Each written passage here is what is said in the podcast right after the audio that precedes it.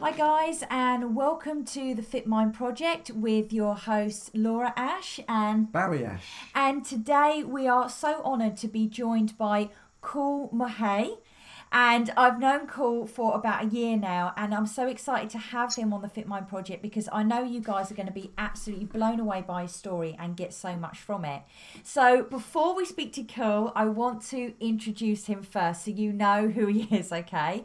So, at the age of 16, Kul joined his local police force and he enjoyed a very successful career there, finishing up as temporary chief superintendent after 32 years' service. He knew that retirement wouldn't suit him, so he followed his passion in creating leaders. So he took this passion and he reinvented, it, reinvented himself, and Kul is now an inner leadership coach. He teaches others to become leaders of their own lives by taking control of their own mindset. Now, Kul is an absolute force of nature to be reckoned with, and since we spoke just last year, he's rocketed his own business, and all of this has been down to his relentless mindset of being a leader in his own right. Now, he's written a book, Smash the Habit, which was born from his own experience of giving up long held habits such as smoking and drinking overnight.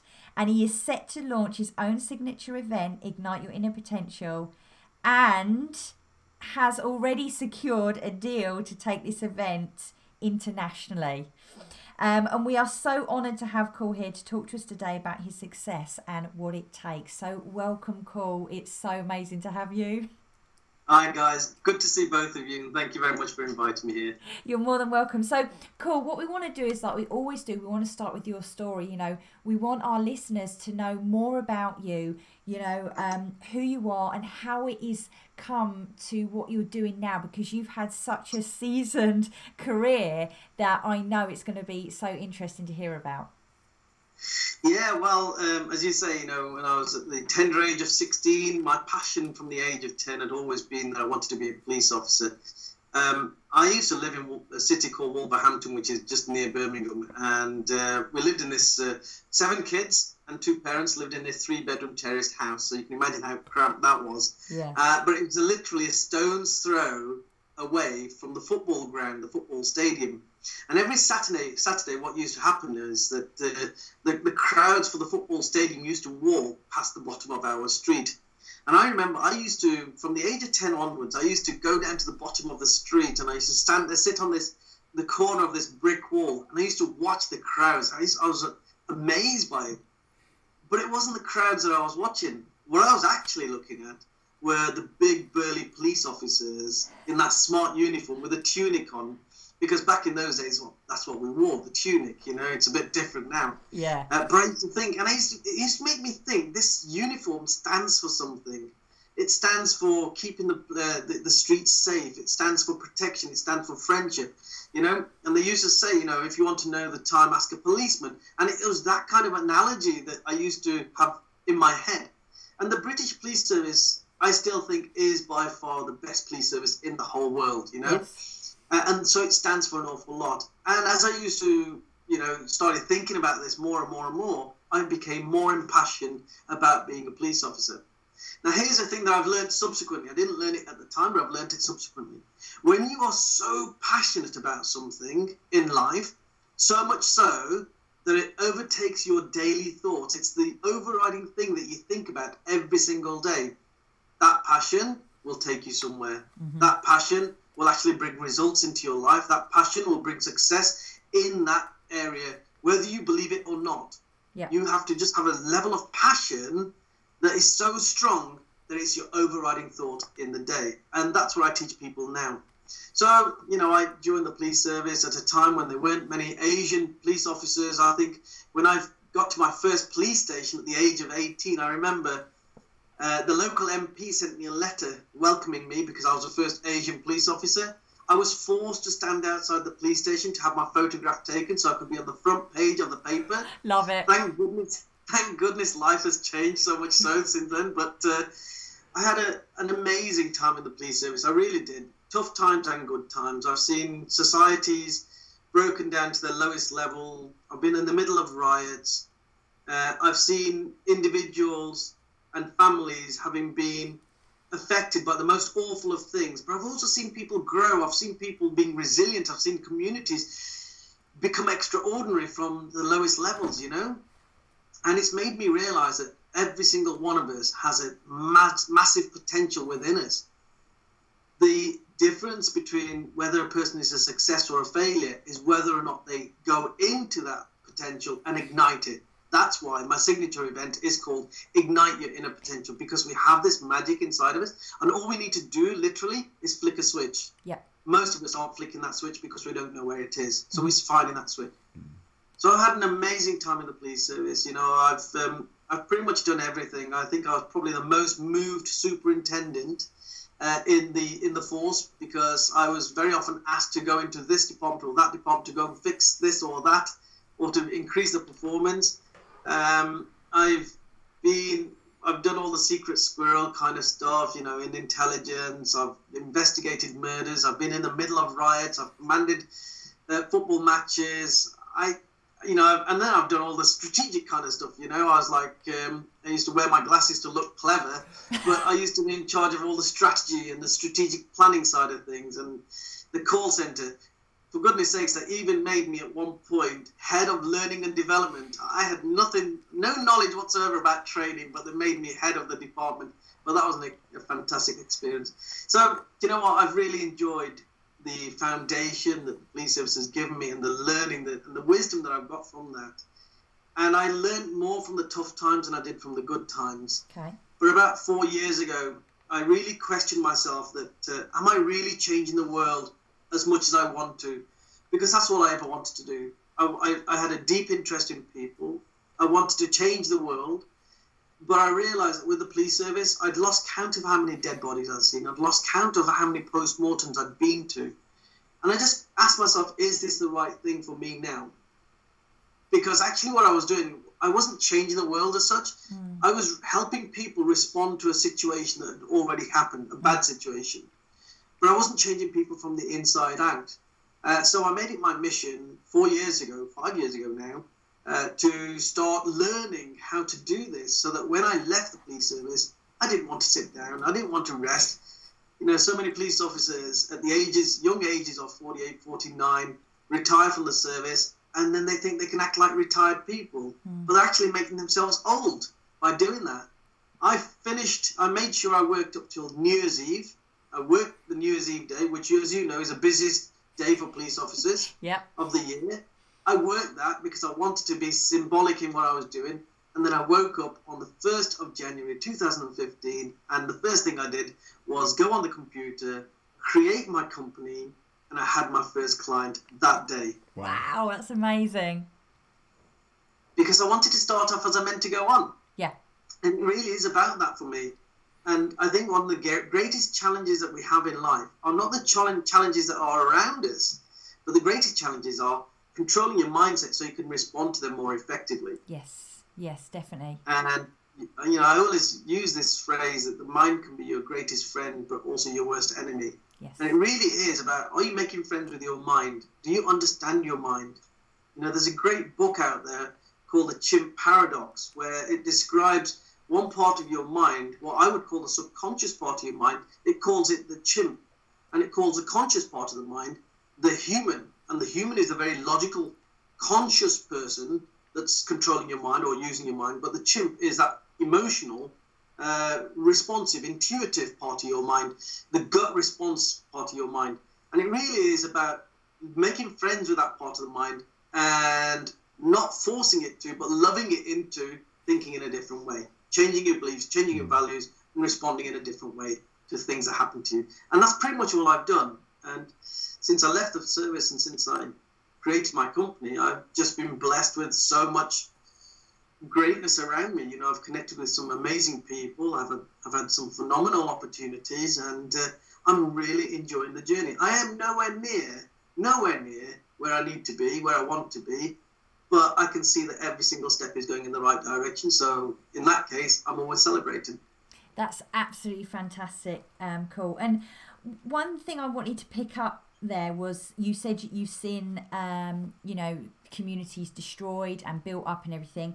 What's one thing that has surprised you about humanity through your time in the police? What surprised me about humanity is that when the going gets tough, when the going is normal or it's good, we have too many distractions in our mind to start talking about nonsense that then divides us. You know, we start talking about um, things that divide us. We start complaining an awful lot. But when the community is at its lowest ebb, you have a singular focus. It's it's sort of going back to Maslow's hierarchy of needs. Okay, so Maslow's hierarchy of needs. Maslow was a, a I think he was a scientist several hundred years ago, where he designed this triangle. And he said that at the, your first and basic need for any human need is food and shelter. Thereafter, it's about getting a job. Thereafter, it's about being part of a community. Thereafter, when you've got all of that, it's about what you call self-actualization. That's about what what how can I grow to be an amazing person within this physical plane that we exist on. But when the community is stripped back to nothing, you know, maybe you've had a disorder, maybe you've had a a, a, um, a hurricane come in, or you've had some kind of disaster everybody's mind is focused on that disaster. Yeah. When people's minds are focused collectively yeah. on something like that, then they start be, becoming much more cohesive and they pull together. And that strength of people pulling together for a common purpose is quite remarkable. And I have seen communities literally transform from devastation to extraordinary. And we saw that actually when, with the death of Diana, how the country yes. literally came together um, and I think there's been studies on that since actually about how when something happens in that one central focus that they all come together. And yeah. you can almost apply that to yourself. And when you are focused with like yourself, you know, you as you said, you left the force on the first, that was your focus, that was what you were going to do, and you had that laser focus and you got your first client and yeah. would you say that focus is one of the key things in helping what you've done to be able to be so successful with that clarity? Absolutely. I live my life on a daily basis uh, by using my three C's. I have three C's that I, I stick to. So I think you need to be absolutely constant in what it is that you want to do. Yeah. So don't just do something a bit today, a bit tomorrow, leave it a couple of days, and a bit you know, as as physical trainers, you know yourself that constant being constant in your effort is so critically important. Yeah. My second is that you need to be consistent. Yeah. So you need to be consistent in terms of the level of quality that you're pouring in. Yeah. You can't you can't you can't take shortcuts. You need to be absolutely consistent. You can't do it one way one day and do it a different way the diff- the next day because people get confused. If you're running a business, if you're trying to develop a business and develop a brand more importantly if you're one person one day and you're Jack, you miss a Jekyll one day and you miss a Hyde the next day people are going to get confused so you need to be consistent and my third is you need to be concerted and this is where laser sharp focus comes in if you are absolutely concerted in everything that you do getting rid of all the distractions from around you for that moment in time say i am only focusing on this issue then you get far better results uh, and even if it's for only half an hour. Uh, let's just dip into your world again. If we're talking about high intensity uh, training, yes, what is that? If nothing else but them being laser sharp focus on one activity for a very short period of time. Yes. But we all know nowadays, you know, uh, that high intensity t- training really, really works. Yeah. Why does it work? It's because you are absolutely laser sharp focused for a, a fraction of the time that you would be if you'd been in, uh, doing old fashioned training on weights or whatever else, because you are laser sharp focused on that. So I think uh, laser sharp focus, being concerted, is absolutely critical to your success. So those are my three C's. I love that. Absolutely really fantastic. I, lo- I love three C's. I love when we can break it down into easy steps. And I think easy steps is the way people can be more consistent with what they're doing, breaking things down.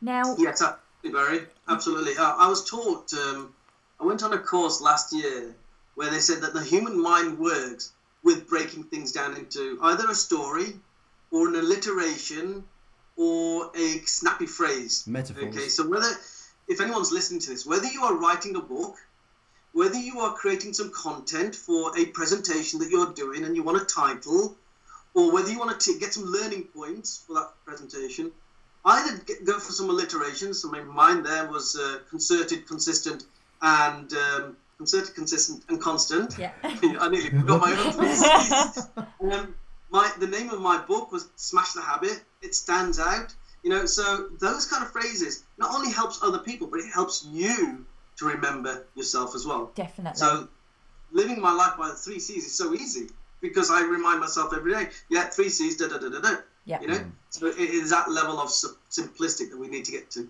And is it through these three C's? Because you, I mean, this is incredible. And there's so many people that have bad habits, okay? But everybody has habits. Now, some of them are bad, some of them are good.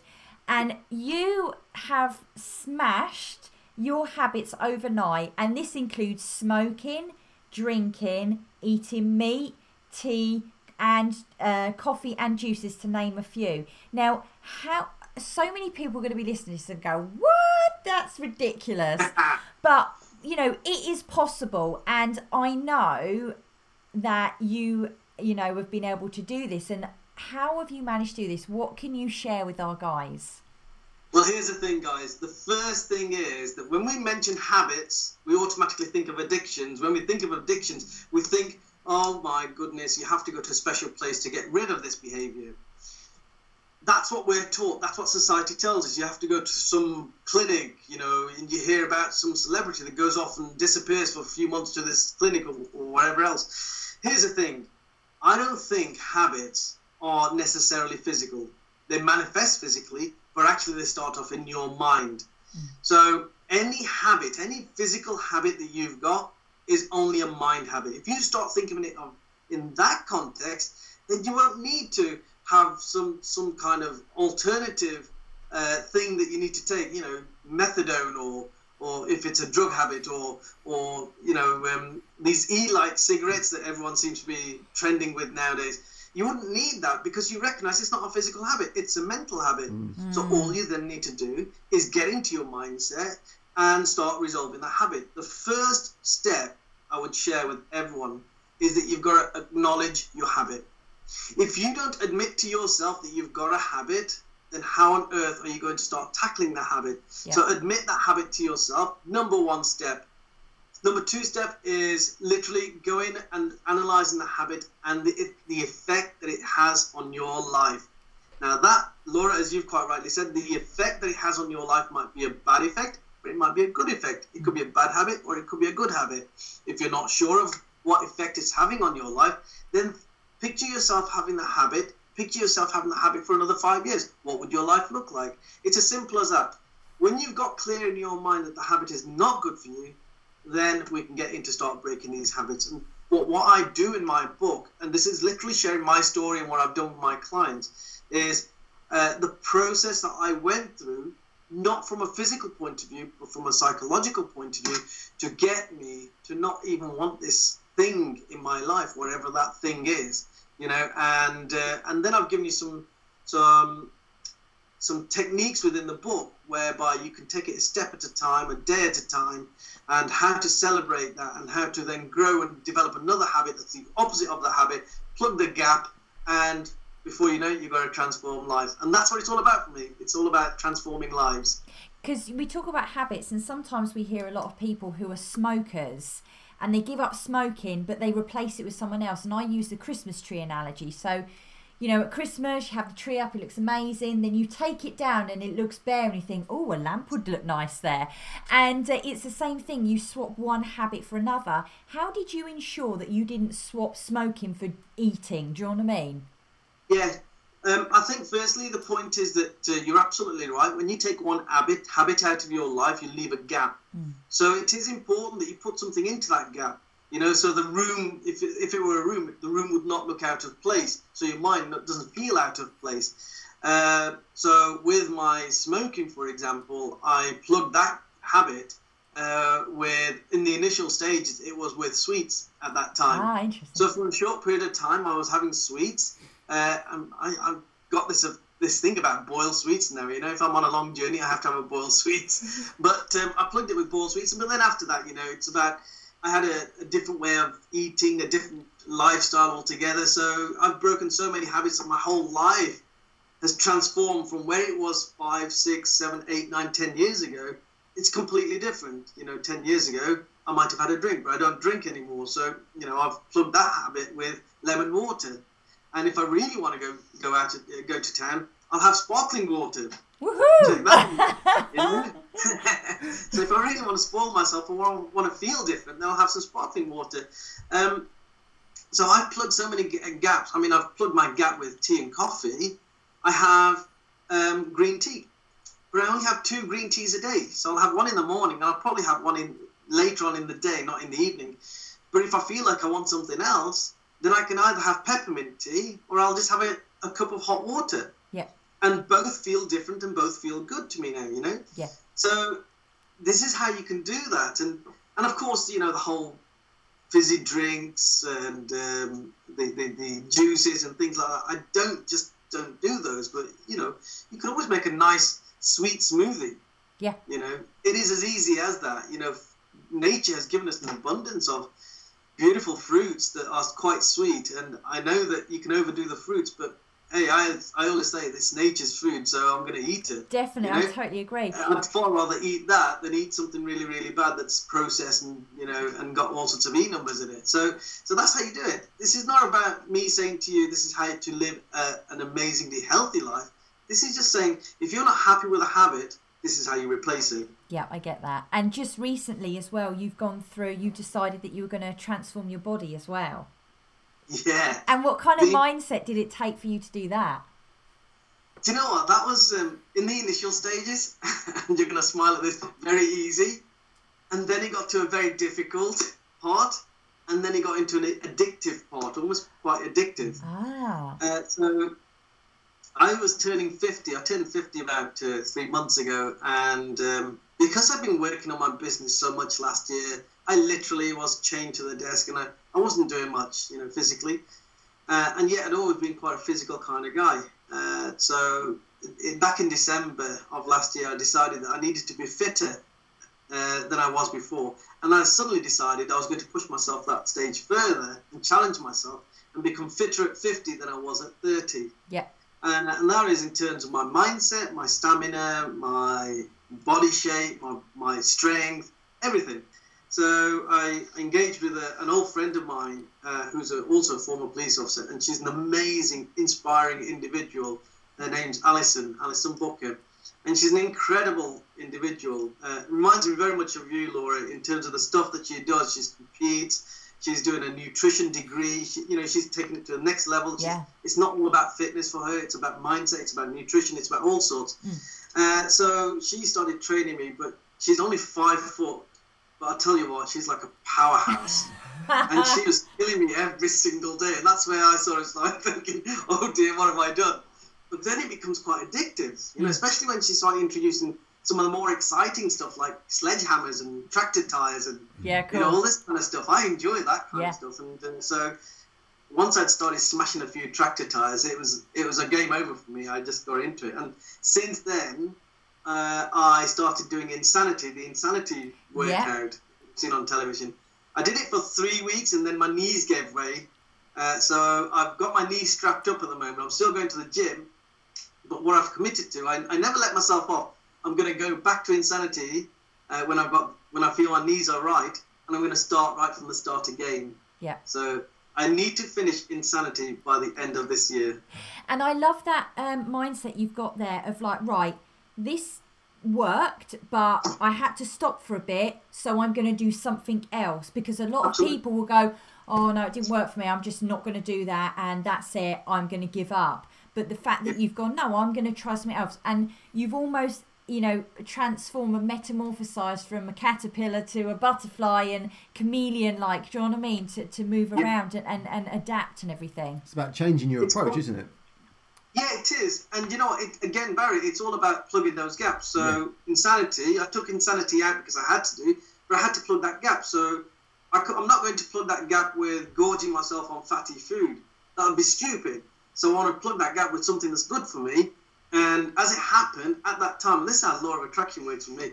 at that time, a really good friend of mine said, I've just set up a home gym, but I have no idea how to use it. You've done an awful lot of training in your life. Would you mind training with me? So I'm actually training somebody else in his home gym, and we're having a whale of a time. It's so such good fun, and it happened literally straight after Insanity. So Brilliant. there you go. I, I love the way you say the law of attraction because we've all got this Yeah. this own belief system around how we attract things. If we put more work in, we we get more things coming to us. What what's your your thought process and your belief around law of attraction? Well, I'm not entirely sure if my belief system around law of attraction is the same in it- as everyone else's. It's it's become like a phrase that we throw around an awful lot, isn't it? Yeah. And, and I look at law of attraction from both a spiritual side and also from a scientific side.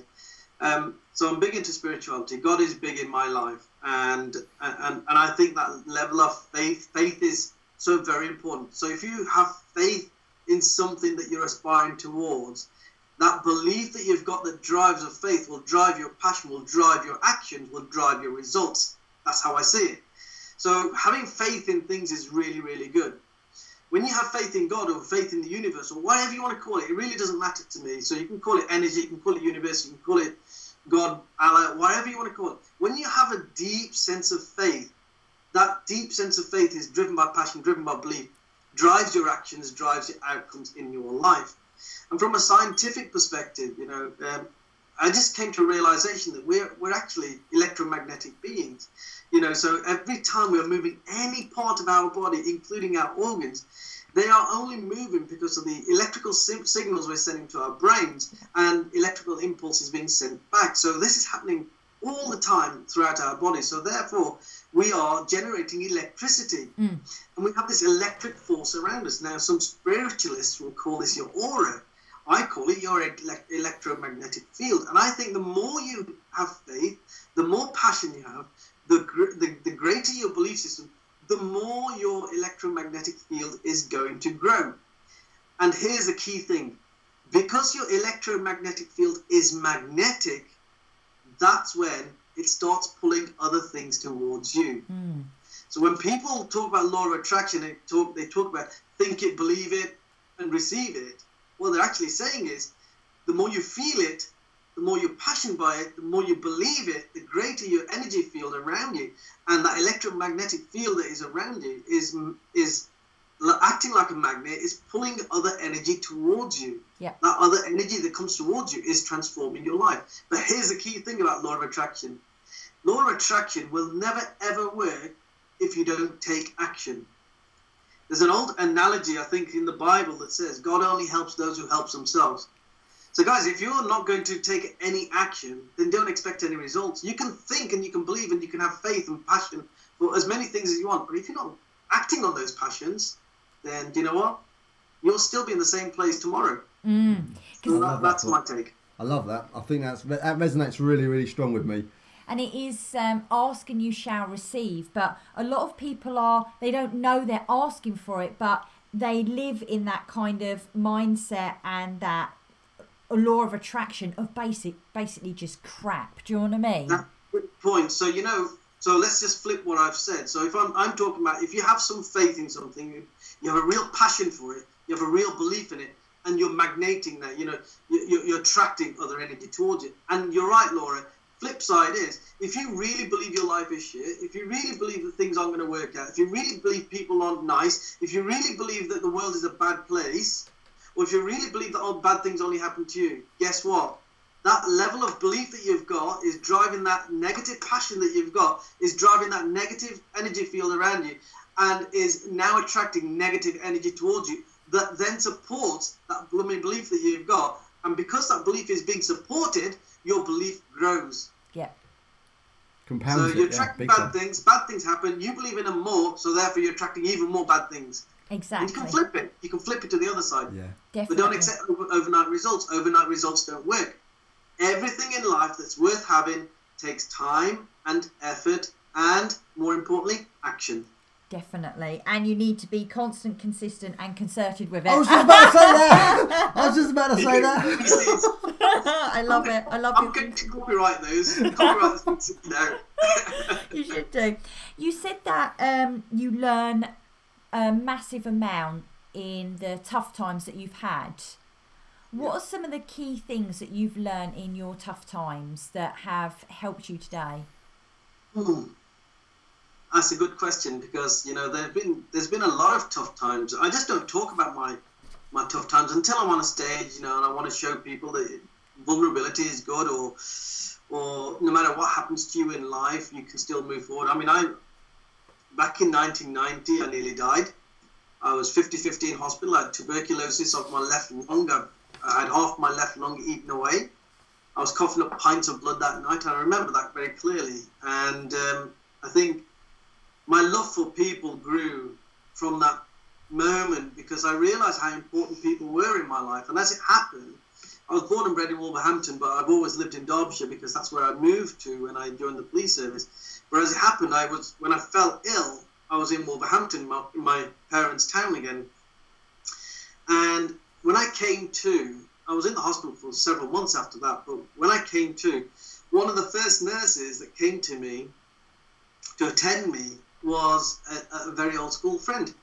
We'd been to school together, and she recognised me. I, I recognised her when I came to, and we developed a good relationship from there on in. And I realised one thing that during my stay in there, um, the nurses t- tended to come into my room more to talk to me, and I realised that the, it matters how you talk to people if you want to attract people towards you. Yeah. It is so very important how you talk to people.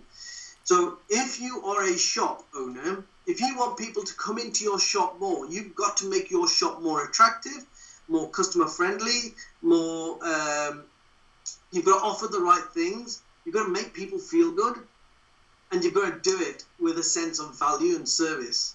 So that's sort of how I lead my life, and that's how I led my life as a leader.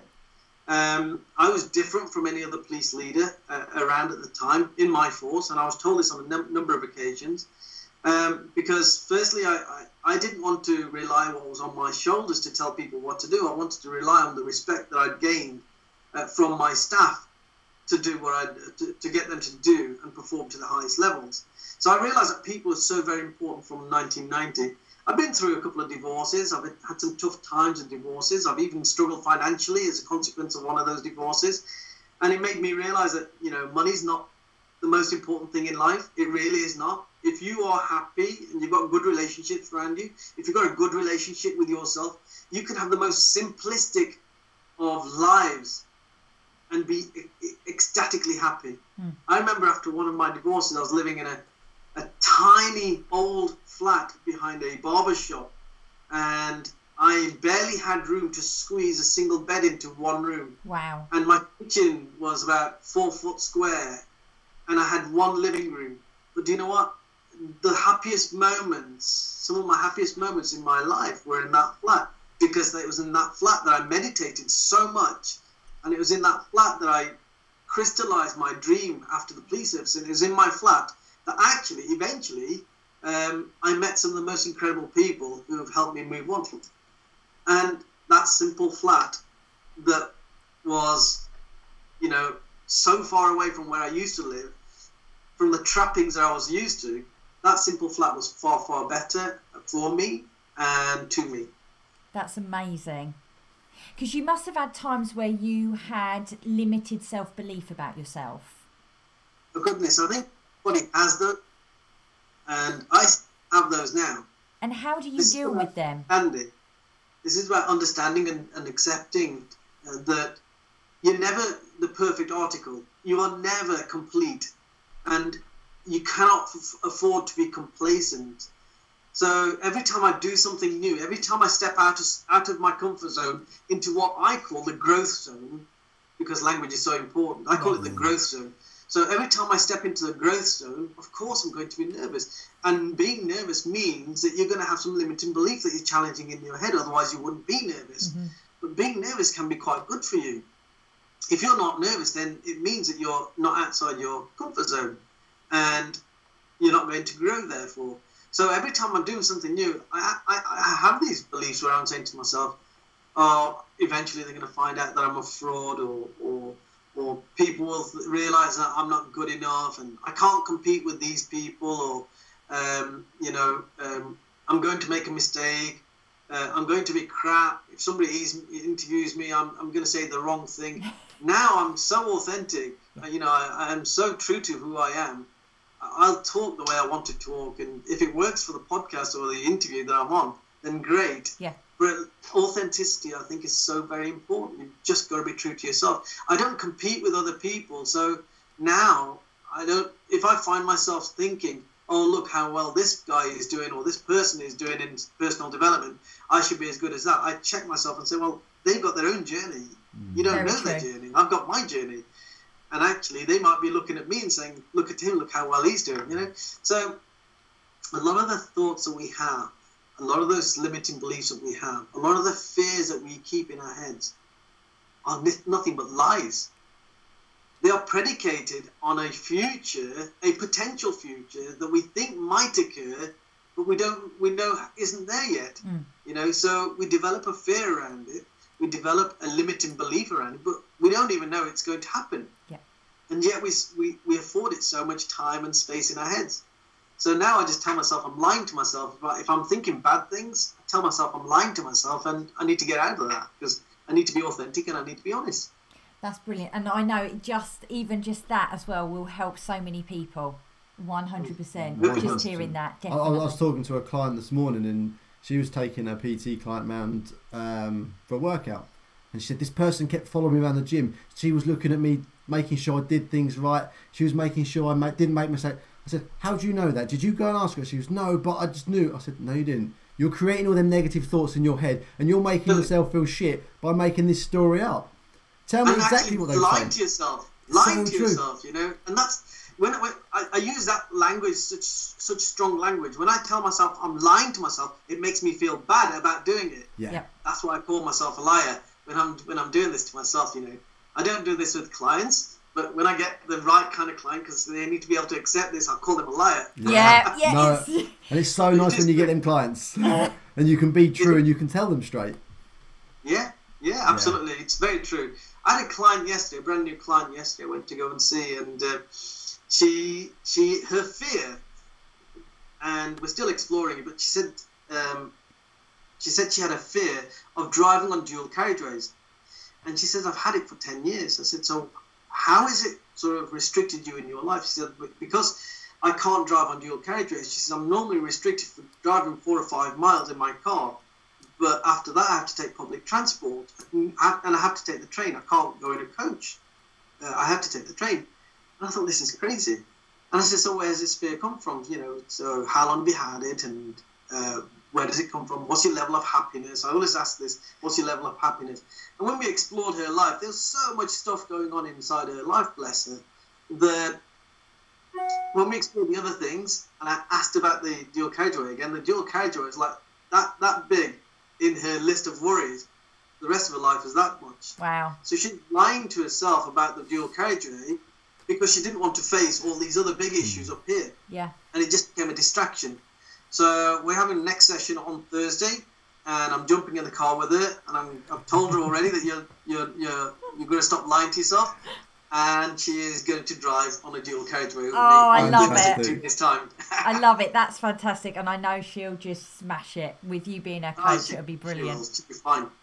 Um, Ten years later, I, oh, it's absolutely fantastic. crazy, isn't it? So we want to be able to finish up call with eight quick fire questions, okay? And these are fun, so we'll have a bit of a. Yeah. I I mean, I could talk for hours to you. Do you know what I mean? It's just Likewise. crazy. So Barry, do you want to go? You go first. Okay, so number one, your most inspirational quote. My most inspirational quote. Well, the one inspirational quote that sticks in my head and I use it so much and I live my life by it absolutely is a, a famous quote from Jim Rohn who said, and I see Jim Rohn as the godfather of personal development, I think he was the one. Uh, but Jim Rohn said that you become the average of the five people whose company that you keep most. So. Now, just from one, uh, that one quote, you could really analyze your life. You could ask yourself, who's in my inner circle? And if the people that are in your, in your inner circle are below you in terms of their achievement or their thinking or their mindset, then guess what? Your average is going to come down. Hmm. If they're at your level in terms of your their their level of mind development and thinking, then you're going to stay where you are. But hmm. they need to be higher than you. So essentially, what that quote is saying is keep the company of people. If you want to be successful, keep the company of people who are more successful than you. Yeah. Because then your average will rise. Yeah. So I use that an awful lot. Yes. And So- when I talk about success, I'm not talking about material success. I'm talking about success in every area of your life. So, question number two What's your favourite destination you've been to and why? Bali, without without question, Bali. I love it. I don't know. In fact, I went to Bali for the first time last year and loved it so much that this year I forced my partner to go to Bali and she loved it. Did she? I, I love it because it's so beautiful. The people are so simplistic, and they they have this real belief in energy, which I get completely. So I, yeah, I love Bali. Love it. We haven't been. We must go. I think that's another destination. Oh, Definitely. it's on the bucket list. Cool. Incredible. What do you want to be known for? Uh, what do I want to be known for? That's a really good question, and I think it takes me to my mission statement. Uh, and my mission statement is that I want to change the world through the transformation of how people think. I love that.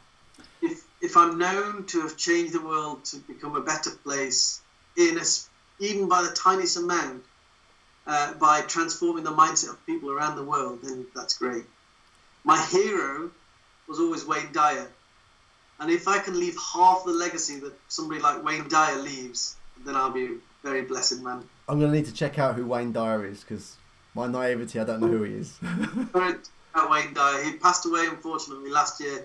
I had four heroes that I wanted to see last year, uh, and they were Anthony Robbins. These are the people that I wanted to aspire and be better than.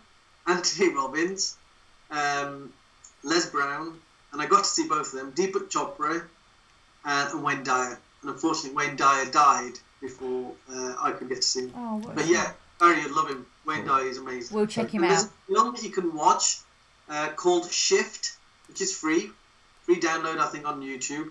Uh, S H I F T Shift, uh, and that's the Wayne Dyer film that he that was launched free after his death. oh, cool. We'll Oh, watch we'll that. watch that. We'll do that. And we'll tell our guys to watch it too. So, question number four What's your favourite movie and why?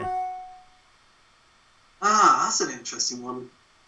Now, I guess you're probably going to expect me to say something like The Secret or The Peaceful Warrior or Top and you know what? In some ways, they are good movies, and I love them, and I'd watch them over again. Uh, it's a Wonderful Life is a is a firm favourite around about Chris, Christmas time. Have you ever watched that? No. No, I've not seen that one. Oh my God! What, what are you doing, you guys? We're more of a trains, planes, and automobiles or trading places. Uh, you have to watch. You have to watch. It's a Wonderful Life. Okay. Um, it's a, it's an old movie, but a very powerful movie. I think it's like the most watched movie at Christmas. Right, we'll watch it this Christmas. Incredible movie.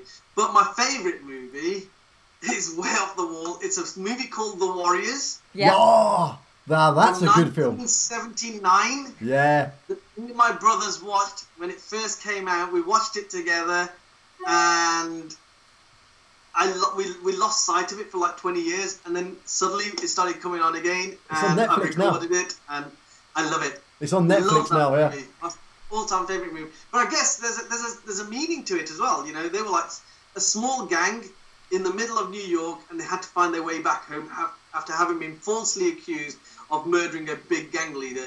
Uh, and they stayed true to themselves. They were good guys, and uh, they made it home successfully. And the bad guy got caught. It's brilliant film. Really good film. film.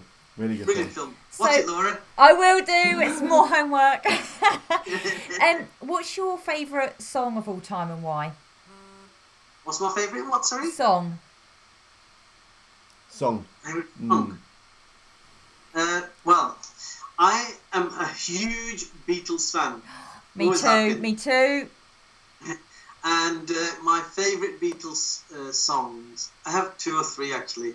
Um, my number one, I guess, is Help. Yep. Um, because if you look at the lyrics of Help, it says so much. I think a lot of the Beatles songs had a lot of meanings to them. Yeah. Uh, my other second favourite song would probably be Let It Be. Mm, love that one. And they both have different meanings for me, but both powerful. That's cool. So I have two favourite songs. It would be those two. Question number six. What's your first childhood memory? Wow. Making you think today, aren't we? Yeah, that one. That's a tough one. See, I, I'm going to share some vulnerability with you or some embarrassment. I remember once, back in the day when I was a kid, you know, you you could go out and disappear into the park, you know, and we used to build dens and things like that. And well, from about five or six years old, you could go out and do that, and um, and you were like only half a mile away from us, and nobody worried, did they? Back in those No, days, no, no. nobody worried. You'd leave the doors open. And I remember once I'd been to the park and uh, I was dying for the lure, and it was a number two. I remember I ran all the way home. I was maybe five or six years old. I said to my mates in the park, um, I'll be back. And I was banging on the front door to get my sister to let me in. But she thought it was really funny to leave me out there. And guess what happened? You went anyway. My grandmother was not very happy with her. But uh, Oh, I yeah, love after, it. After a change of clothing and half an hour later, I was back with my mates. Brilliant. That's brilliant. I bet it's the first time you've spoken about that on camera. It is, yeah. it feels good. It feels good. I love it. That's probably one of the best first childhood memories we've Yeah. had. Um, I, I love it. What's one question you've never been asked, but you've always wanted to be asked it? Oh wow, that is a big one. That is. That is going to make me think. One question that I've never been asked that. I guess. Uh, I guess there would be so many. Um, but one of the questions that I guess I'd love to be asked is.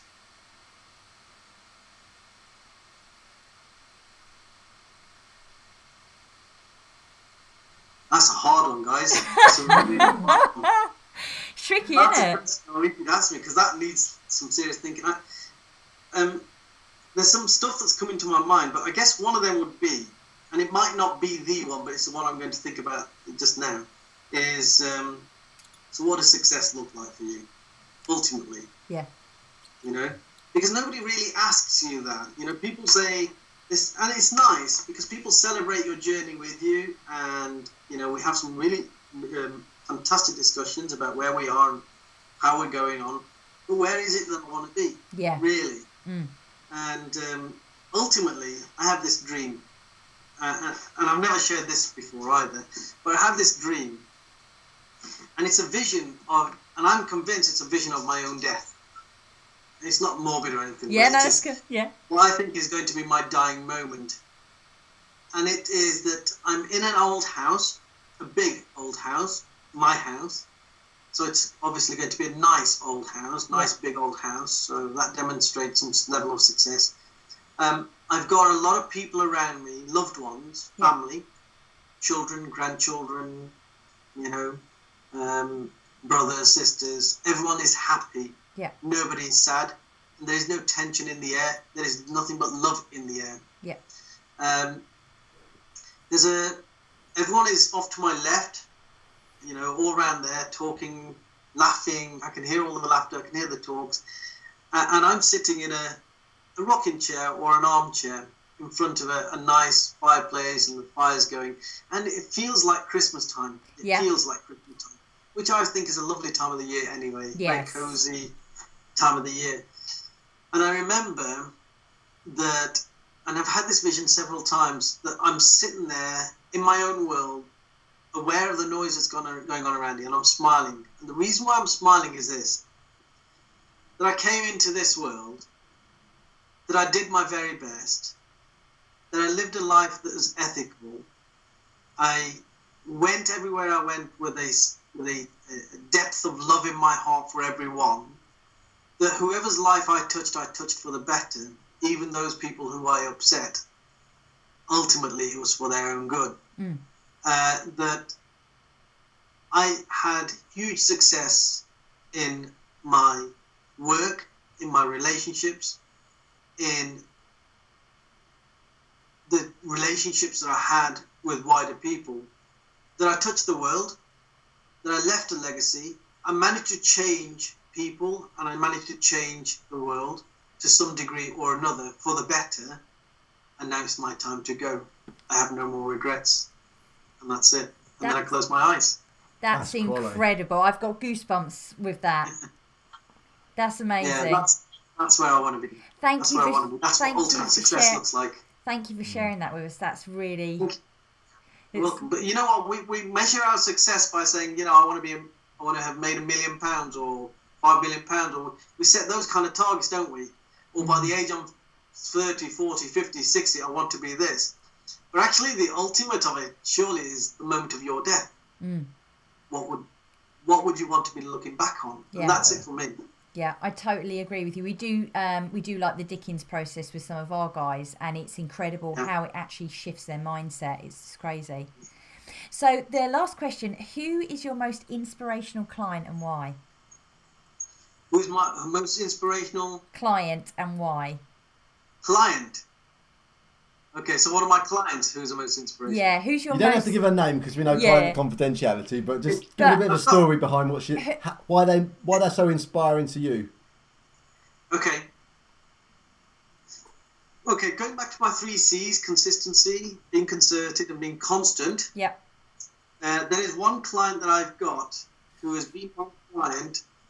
She started with me, um, she was one of my first clients, so started with me about 18 months ago. Mm. And if I were to say to you that she cannot live without seeing me once every two to three weeks, but applies everything that we've talked about in our sessions to her life and has demonstrated the most incredible of changes to her mind, body, and spirit and relationships, she's a completely transformed character to, to the person that she was. She still doubts herself now, but about different things. She doubts herself now because she's outside of her comfort zone. She's hmm. living life outside of her comfort zone, in her growth zone. Yeah. So her doubts now are healthy doubts, but they are still doubts that we can put to bed. Hmm. We he understands this concept of lying to yourself, Yeah. and she works on that concept of lying to yourself. So she has inspired me to carry on doing what I'm doing because I can see the results that it's had on her Yeah. Fantastic. another inspirational client, and it's just popped up because I've on my computer screen in front of me. I have uh, some testimonials that a friend has put on. Other people, some of my clients have written on, and her name has just popped up. This lady was a she was one of my first clients before I actually made my business public. So I was still just a, uh, st- still a servant police officer in my little flat, and this client came to me, and she was from Saudi Arabia, believe it or not. And uh, she was from Saudi Arabia, and she was a, a doctor in Saudi Arabia, going through the most horrific relationship issues with her ex-husband. And now the laws in Saudi Saudi Arabia are so challenging for females; it's incredible Yeah. um, they can't start a divorce off, and if, and they are essentially the husband's property. Yeah. So if the husband doesn't want to have a divorce, that's it. You're stuck. But uh, we did a lot of coaching. We did a lot of work on self belief. We did a lot of work on law of attraction, and she was reluctant to start off with because it didn't fit her mindset, you know, Yeah. of where she was. But she persevered and she reluctantly did what I asked her to do. And if I were to say that two years on, uh, she is now um, a doctor in the UK. She actually has an international business. She, she started off an international business. She has 13 employees in a global business around healthcare, Wow. and she's operating as a doctor here. She managed to escape Saudi Arabia from here, Fantastic. and she's uh, going from success to success. She inspires me all the time. That's amazing. What an amazing Mm. story. That's fantastic. yeah. It makes me feel so good every time I think of both of those women. They're, they're both incredible. That's Both brilliant. incredible. And what And they're just leaders yeah. in their own right. Definitely, that's what one they've done. hundred percent, one hundred percent. And what an absolutely wonderful story to kind of finish on there. Yeah. Really cool. Thank you so much for joining us. We Well, really, thank you. really appreciate it. Really enjoyed it. It's been wonderful, and I'm so pleased that you've shared some of your vulnerabilities and your wisdom. It's been brilliant. And I've learned. I've learned a lot from this uh, this podcast today as well. So our listeners are going to learn so much from you guys. Definitely. Thank you, Kul. Thank you learned much. you guys as well. You're incredible human beings, both of you. Thank you. So, guys, thank you so much to listening to this edition of the Fit Mind Project um, with Laura and Barry and Kul. Um, and we will see you next time with uh, another inspirational, amazing human being.